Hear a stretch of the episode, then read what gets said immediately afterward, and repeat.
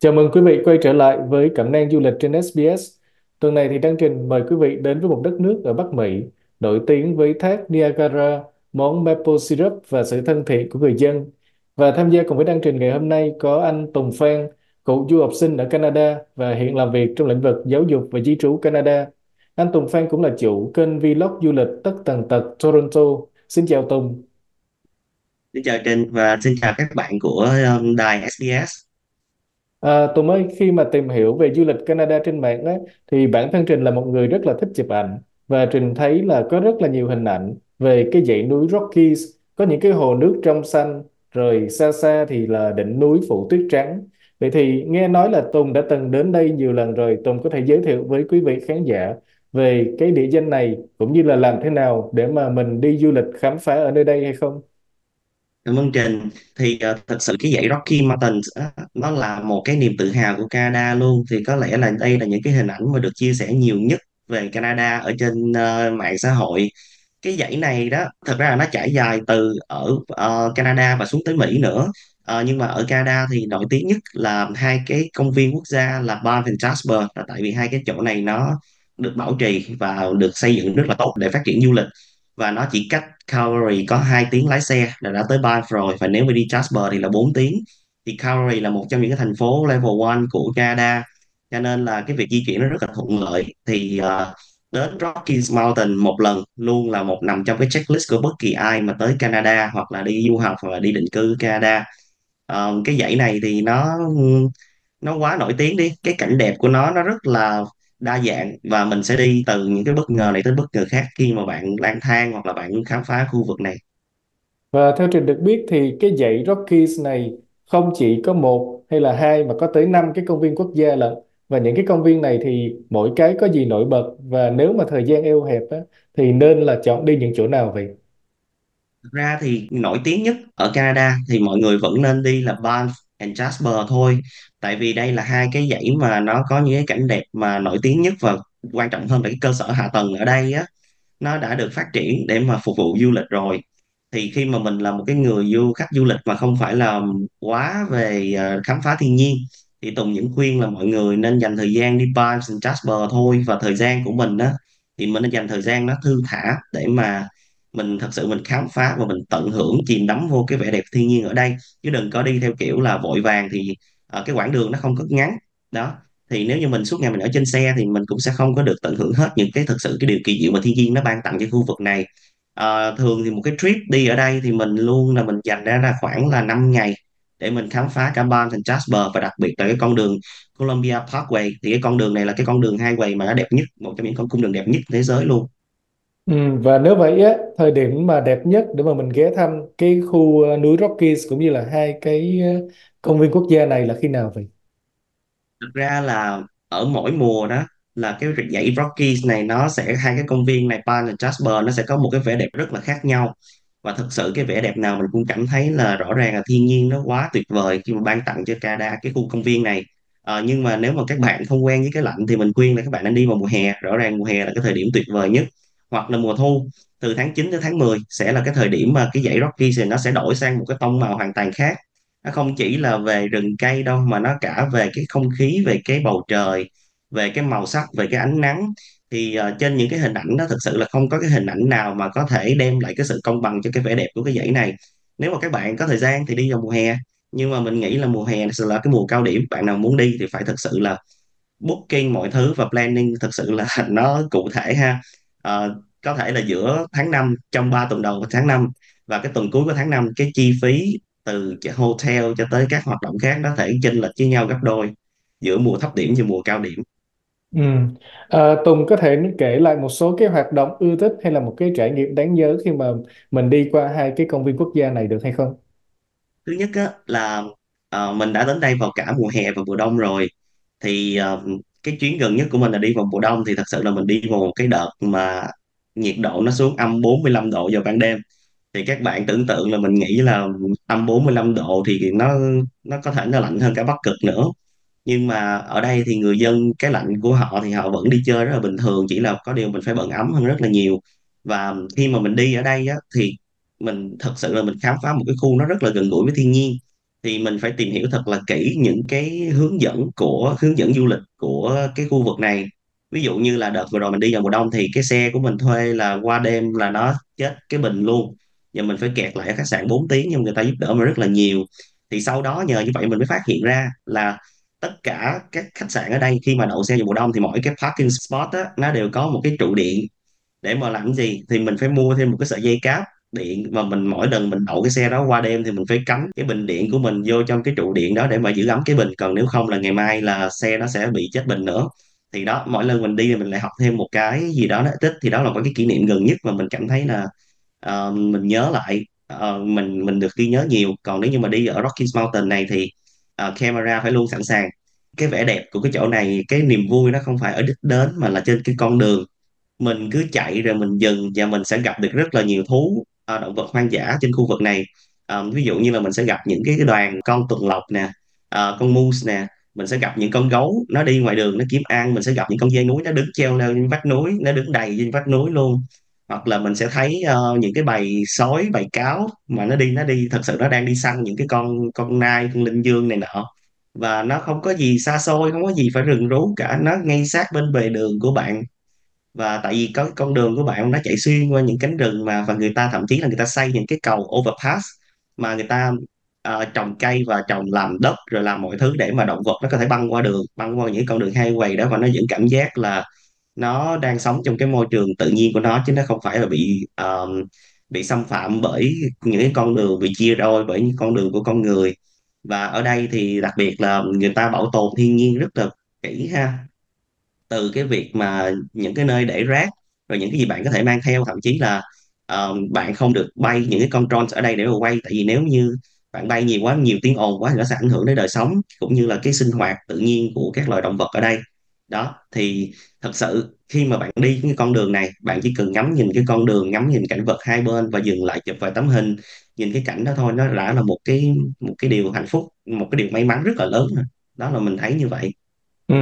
Nghe Tùng kể như vậy là thấy rõ ràng những cái con vật đó, những cái cảnh vật đó thì người ở Việt Nam hay là Úc chắc là rất là hiếm khi nào thấy được, và đến được nơi đó thì chắc chắn là một cái trải nghiệm không thể nào quên. Nhưng mà hồi nãy Tùng nói là cần cũng khoảng năm ngày để mà khám phá hết à, những cái điểm chính trong núi Rockies, thì nên là thuê nhà trọ ở thị trấn nào để mà tiện cho việc đi lại với lại ăn uống vậy? Um, thường cái cung đường mọi người hay đi nhiều nhất á, là mọi người sẽ đáp xuống Calgary. Sau đó mọi người sẽ dừng ở Banff và có thể là Lake Louise, và cuối cùng sẽ là Jasper. Đó là ba cái địa điểm chính để mà dừng lại uh, tourist mà họ dừng lại chân lại. Thì Banff và Jasper nó là hai cái thị trấn du lịch, cũng có dân cư ở đó, nhưng mà đó là hai cái thị trấn bên núi và du lịch uh, để tiếp đón khách du lịch. Lake Louise thì nó nhỏ hơn. Thì nếu như mà mọi người uh, đi thì phần lớn là mọi người sẽ đặt phòng ở uh, ở Banff và sau đó là đặt phòng ở Jasper. Thì ở đây thì cái hệ thống lưu trú rồi phục vụ khách du lịch của họ đã phát triển rất là nhiều rồi, mình có thể tìm ra rất là nhiều món ăn mà được uh, rất là đặc biệt ha, nhà hàng làm rất là ngon, rồi có những cái uh, bồn tắm sauna ngoài trời, rồi những cái dịch vụ du lịch rồi hoặc là thuê đồ, tất cả ở đây nó sẽ đều đầy đủ hết. Chỉ có điều là hai cái chỗ này nó sẽ cách nhau khoảng bốn tiếng đồng hồ, cho nên là tùy vô cái lịch trình của mình mình phải lên plan rõ ràng là ngày hôm ngày đầu mình muốn đi như thế nào và ngày hai mình đi như thế nào để mình biết là mình sẽ đặt phòng ở đâu. Lake Louise thì nó là cái đoạn ở giữa, một cái điểm nằm ở giữa, nhưng mà nó lại uh, cách Banff có một tiếng thôi, nhưng mà nó lại cách uh, Jasper tới ba tiếng lận. Thì thật ra là nếu như có những người họ vẫn chọn là sẽ ở Banff thôi, không lên Lake Louise nữa.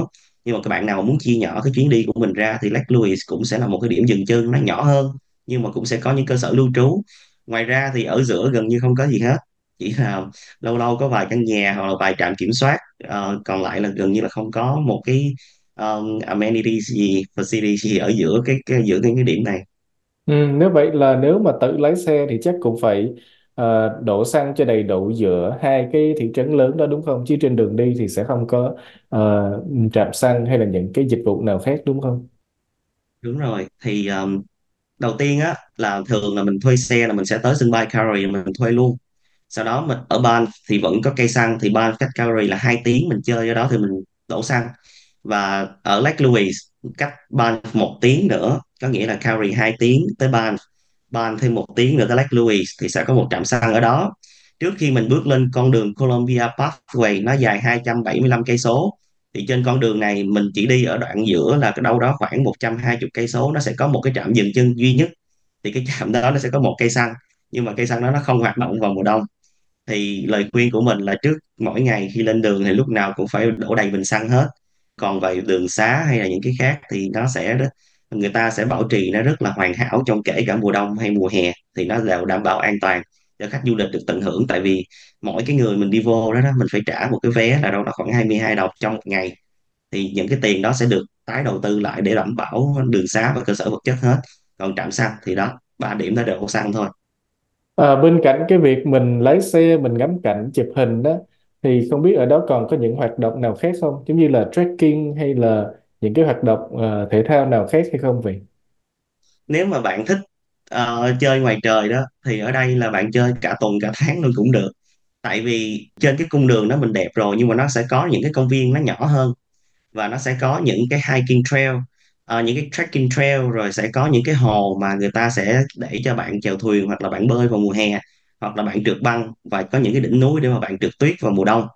Đó, thì uh, nó rất rất là nhiều hoạt động, và họ cũng sẽ có những cái hoạt động uh, phục vụ uh, phục vụ du lịch. Ví dụ như là vào mùa đông thì sẽ có um, những cái đoàn xe kéo mà được kéo bởi những chú chó Husky đó, hoặc là bạn sẽ có những cái tour cưỡi ngựa đi vòng vòng, hoặc là bạn chơi snowmobile. Uh, nó sẽ có những cái tour trực thăng, Uh, bay đi coi vòng vòng những cái đỉnh núi đó, mà nó thả cho bạn đi lên cái đỉnh núi để bạn chơi trượt tuyết.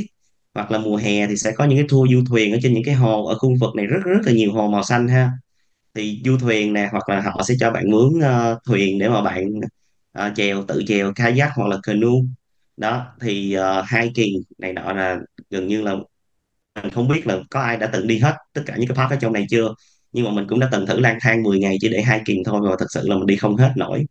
Và rất là đẹp, rất là đẹp, rất là đáng nhớ. Ừ.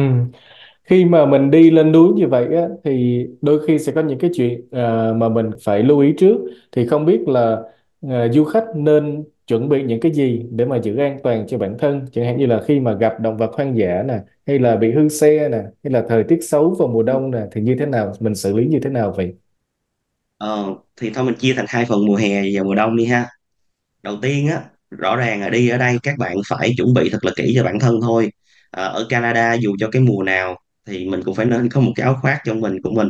Mình sẽ không biết được là sẽ ở những cái điểm nào, thậm chí là mình hiking lên trên núi nó sẽ lạnh hơn rất là nhiều. Và ở đây nó có những cái dòng sông băng vĩnh cửu nữa. À, bạn muốn đi thăm những cái dòng sông băng đó vào mùa hè, mặc dù ở ngoài nó nóng hai mươi bảy độ, nhưng mà bạn vẫn phải bận áo lạnh để bạn có thể đi vô cái dòng sông băng đó. Đó, thì đầu tiên là phải chuẩn bị một cái áo lạnh cho bản thân mình. Thứ hai nữa là các bạn phải đọc những cái hướng dẫn du lịch rất là kỹ. Vào mùa hè, nhất là tháng năm là cái mùa mà gấu sinh sản và đi kiếm ăn, thì cơ bản á, những cái loại động vật này nó không có con nào mà nó muốn tấn công con người cả. Tuy nhiên là nó sẽ có cái bản năng tự nhiên là khi mà nó thấy nguy hiểm nó sẽ tấn công lại, hoặc là nó sẽ bảo vệ con con của nó. Thì nếu như đi á, mùa hè, mùa xuân thì lúc nào mình cũng phải có một cái bình uh, gọi là bear spray. Thì cái bình đó khi mà nếu mà xui xui bị gấu tấn công thì mình xịt ra không khí thì cái mùi nó sẽ đuổi con gấu nó chạy đi.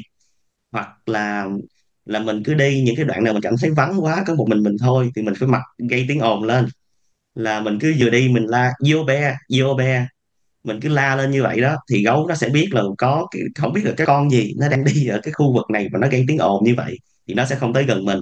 Thì các bạn tìm hiểu trên mạng nó sẽ có những cái hướng dẫn mà rất là kỹ khi mà gặp một con gấu thì mình nên ứng xử như thế nào, không phải giả chết đâu nha. Còn về mùa đông thì sao? Nếu mà mùa đông mà trời lạnh quá, hư xe giữa đường mà uh, không có ai xung quanh, hoặc là những cái chuyện khác thì mình xử lý như thế nào vậy? Uh, cơ bản á, là cái công viên này nó sẽ luôn có người đi uh, cả năm luôn, và nó là một cái national park. National park thì mình phải mua vé, có nghĩa là sẽ được chính phủ bảo trì, bảo dưỡng, thì luôn sẽ có những cái đội phản ứng, họ sẽ giúp cho mình. Và bên cạnh đó thì những cái roadside assistance mình phải mua bảo hiểm Chờ, trong uh, trường hợp mà có những cái chuyện mà không mong muốn xảy ra. Còn lại thì uh, khi mà mình đi cũng vậy, và mình mình đi á, có những cái chiếc những cái lúc mà mình dừng lại mình chụp hình uh, thì mình để cái xe emergency để mọi người thấy thôi. Nhưng mà khi mọi người thấy mình dừng lại những độ điểm mà nó vắng quá đó, những cái xe đi qua họ sẽ dừng lại, họ hỏi là mình có ok không, mình cần được giúp gì hay không. Mình nói không, mình đứng lại chụp hình thôi, thì họ sẽ đi. Đó, thì gần như là trong suốt cái chuyến hành trình mùa đông vừa rồi của mình, không phải là mùa cao điểm nhưng mà ngày nào mình đi mình cũng sẽ có à, mình gặp những cái người khác ở trên đường chung với mình hết. Thứ hai nữa là như mình nói, phải chuẩn bị trước.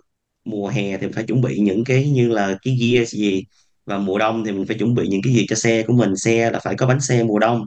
À, cái bánh xe đó sẽ giúp cho mình di chuyển trên đường an toàn hơn ở những điểm trơn trượt và như lên dốc xuống dốc. Và đương nhiên là mình phải tự chuẩn bị những cái kỹ năng đơn giản giống như là sơ cứu, rồi mình sẽ đem một cái layer gì đó để mình nếu như xe có chết máy mà lạnh quá mình vẫn có thể giữ ấm cơ thể. Rồi mình phải mang những cái đồ thêm giống như là vớ, rồi găng tay, rồi mền, rồi một số đồ ăn. Lúc nào cũng phải mang. Tùng lúc nào mà Tùng đi Tùng cũng giữ trong xe ít nhất là một cái bình nước uh, suối, và lúc nào cũng phải có một chai nước ấm, và bên cạnh đó là những cái đồ ăn giữ năng lượng như là energy bar hoặc là một cái số cái smoothie này nọ. Thì cái đó là mình tự chuẩn bị cho bản thân mình thôi. Còn lại uh, như mình nói, tất cả sẽ được maintain rất là kỹ, và nó nó vượt quá cái sự tưởng tượng của mình là tại sao họ có thể giữ một cái khu vực rộng lớn như vậy, nó well maintained everything luôn, cảm thấy rất là an toàn. Thậm chí khi mình đi hiking, trekking, những cái path, những cái trail, những cái cầu gỗ, những cái đoạn nào mình đi đều có bản hướng dẫn và được uh, giữ gìn rất là sạch sẽ và an toàn. Cảm ơn Tùng đã dành thời gian để mà chia sẻ những cái thông tin rất là hữu ích trong chương trình hôm nay, và chắc chắn là sẽ có nhiều điều khác để nói về Canada, bởi vì Trình đã từng xem những cái clip trên mạng và thấy Canada mùa thu rất là đẹp, cũng như những cái thành phố lớn ở đó thì cũng rất là nhiều bạn chắc chắn sẽ quan tâm. Thì hy vọng là sẽ có cơ hội gặp lại Tùng trong những chương trình kỳ sau. Cảm ơn uh, Trình đã cho Tùng cơ hội được tham gia chương trình của mình, cũng như là chia sẻ về uh, niềm tự hào của cái nơi mà mình đang sống. Thì hy vọng là sẽ được gặp Trình và các bạn vào những dịp khác nha.